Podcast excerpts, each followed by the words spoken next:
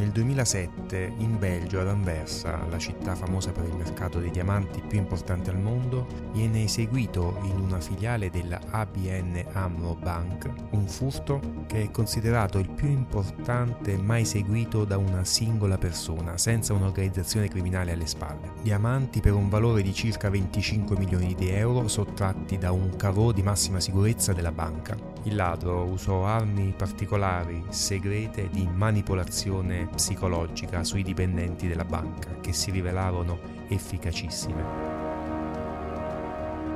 Nel 2002, colui che è considerato il più grande hacker della storia porta alla ribalta il termine ingegneria sociale, descritto nel suo libro Art of Deception, l'arte dell'inganno. Nel 2019 un venditore porta a porta a Roma bussa alla casa di una pensionata di 80 anni e la informa su una importante novità tariffaria sulla bolletta dell'energia elettrica e le propone di lasciarle un foglio illustrativo che le chiede di firmare solo a scopo di presa visione. La vecchina firma e si ritrova abbonata con un'altra compagnia a un contratto di gran lunga più costoso e svantaggioso di quello precedente. Che cosa accomuna questi tre eventi apparentemente slegati tra loro? Scopriamolo in questo speciale truffe del podcast Basta Bollette. Io sono Michele Vitale e questo è il podcast Basta Bollette.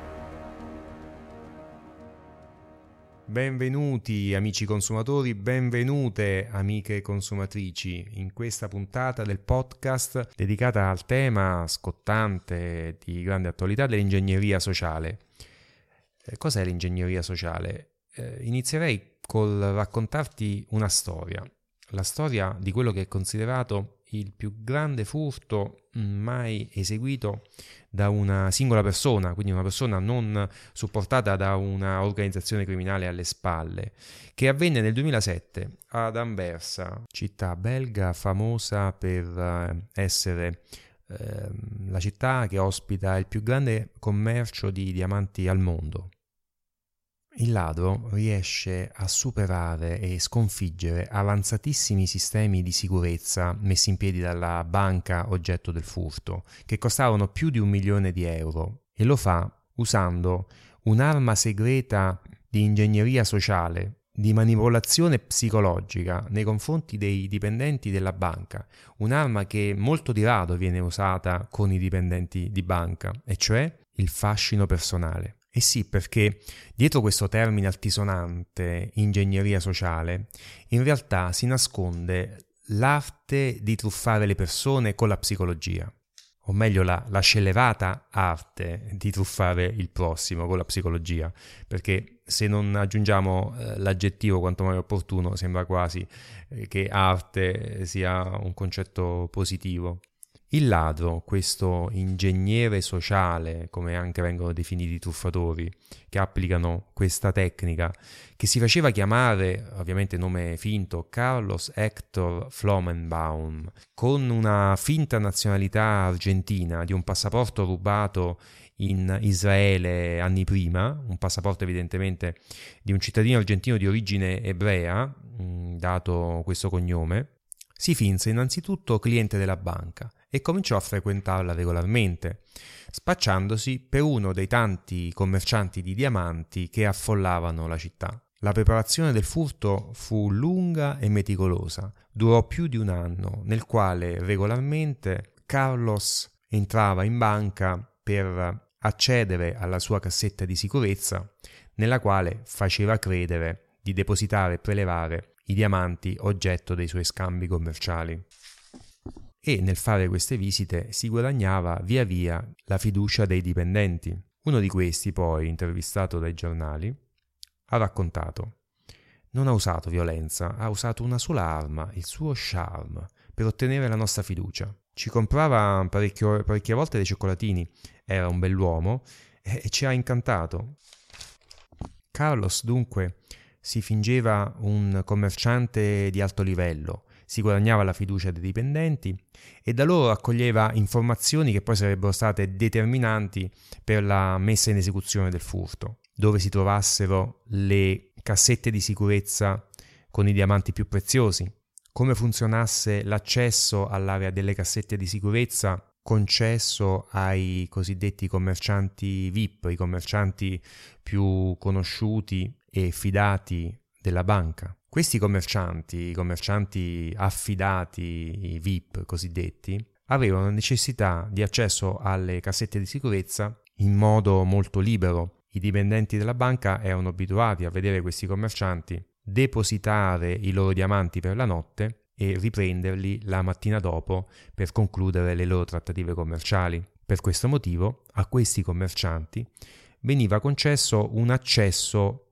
particolare attraverso una carta elettronica che li introduceva nell'area dei cavò. Ebbene, Carlos, con le sue tecniche di ingegneria sociale, riuscì a ottenere per qualche ora queste chiavi di accesso all'area riservata e riuscì a farsene una copia elettronica, ovviamente grazie alla collaborazione incolpevole e in buona fede dei dipendenti che pensavano di avere a che fare con un vero commerciante e con un commerciante affidato. Quindi il nostro ingegnere sociale, Carlos, con le informazioni acquisite sulla posizione dei diamanti e il modo di funzionamento per gli accessi al cavò e una copia della carta elettronica del cavò, riuscì al momento giusto a far sparire l'equivalente di 25 milioni di euro di diamanti e a far perdere le sue tracce.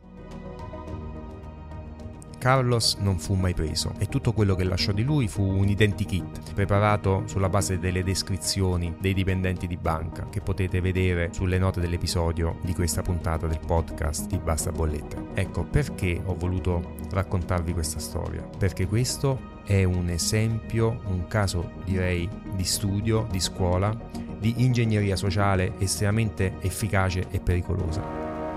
Ok, mi direi tu, ma in fondo questa cosa è sempre esistita da quando è cominciata la storia dell'uomo. Parliamo di una truffa, giusto? Che motivo c'era di scomodare questi termini altisonanti in ingegneria sociale?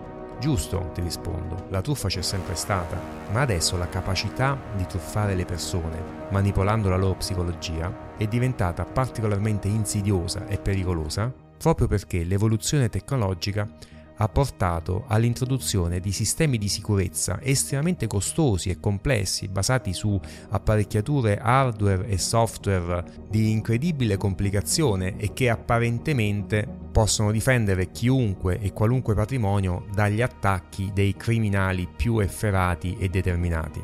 Apparentemente, perché il criminale che sia consapevole di queste tecnologie e anche il criminale che non possa superare con la sua tecnica e le sue capacità intellettive e professionali questi sistemi che in teoria sarebbero perfetti, può farlo con le tecniche di ingegneria sociale attaccando l'anello più debole di questa catena di sicurezza, che è l'uomo, il dipendente dell'azienda o della banca, che con la sua umanità e con le sue naturali debolezze diventa l'anello debole della catena, il punto debole attraverso cui l'ingegnere sociale può concentrare il suo attacco e penetrare il sistema di sicurezza. Ed è questo il motivo per cui Kevin Mitnick, secondo me, ha voluto coniare, eh, o meglio, accendere il faro su questo termine altisonante. Nel suo libro L'arte dell'inganno del 2002 scrive si possono investire milioni di dollari per i propri software,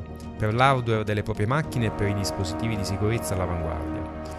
Ma se c'è anche un, un unico dipendente della nostra azienda che può essere manipolato con un attacco di ingegneria sociale, tutti i soldi investiti saranno stati inutili e tutti in teoria sono potenziali obiettivi dell'attacco di ingegneria sociale. Mm, vi racconto quest'altro caso, esempio, che può veramente mm, succedere a chiunque. Immaginate un tranquillo pomeriggio estivo, di lavoro magari, in cui si sognano le prossime vacanze estive. Durante il nostro lavoro, magari di venerdì, siamo rilassati, ci stiamo ascoltando la musica, attendendo di tornare a casa, riceviamo una telefonata è un certo Massimo che chiama da una agenzia viaggi e ci chiede quando passeremo a ritirare il nostro volo per Parigi. Ma quale volo? Rispondiamo noi. Non abbiamo prenotato nessun volo, non abbiamo in programma di andare a Parigi quest'estate, benché ci piacerebbe molto.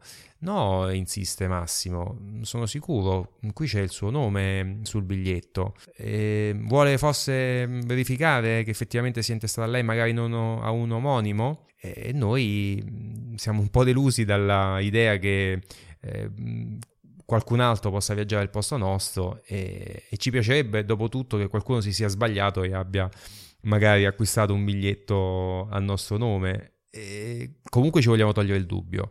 Uh, sì, certo, procediamo alla verifica, che le serve? E Massimo, con nonchalance, mi dia la sua mail. Da quella posso verificare se effettivamente è lei l'effettivo titolare del biglietto. Allora, che problema c'è? Gli forniamo questa mail. Ecco, nel momento in cui gliela forniamo, si è compiuto con successo l'attacco di ingegneria sociale. L'attaccante l'ingegnere sociale, il truffatore Massimo, è riuscito nel suo intento, quello di ottenere un dato sensibile e riservato che in teoria non dovremmo fornire a nessuno. Con questo dato l'ingegnere sociale potrà avviare altri attacchi, volti ad esempio a carpire password, n- numeri e dati dei conti correnti, inviare delle mail che possono essere particolarmente insidiose e dannose per la nostra serenità o per gli interessi dell'azienda per cui lavoriamo. Dunque, abbiamo detto prima e ribadiamo, è più chiaro anche dopo questo esempio, che l'ingegneria sociale si basa su attacchi all'anello debole della catena di sicurezza che è l'uomo e la sua umanità. L'ingegneria sociale, insomma, si basa su alcuni principi di influenza che sono stati enunciati già da Robert Cialdini, eh, psicologo e professore di marketing negli Stati Uniti, principi appunto che intervengono nelle decisioni umane, influenzandole. I principi sono sei, vediamoli uno a uno. Sono infatti tutti interessanti perché sono riscontrabili in tante tecniche di marketing, eh, diciamo, lecito a cui veniamo sottoposti oramai ogni giorno, più volte al giorno. Primo principio, impegno e coerenza.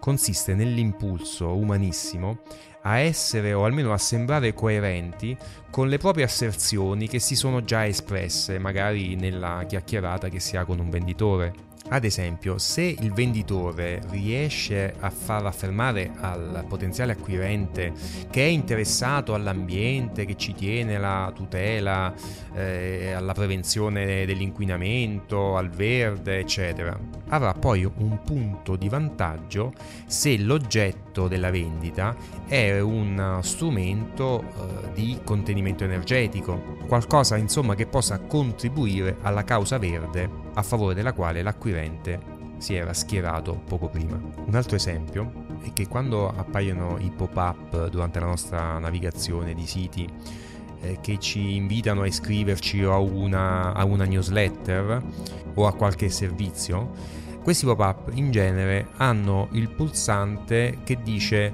eh, per ora non mi interessa ma ci penso dopo oppure mi iscriverò più tardi oppure ancora ricordamelo più tardi. Ecco, proprio perché vogliono agire, far leva su questo impegno che il visitatore del sito prende nel momento in cui dice ci penso dopo. Gli altri 5 principi di influenza di Robert Cialdini li scopriremo nella prossima puntata del podcast Basta Bollette, dove scopriremo anche come l'ingegneria sociale applica questi principi per mettere a punto le sue tecniche di manipolazione sociale.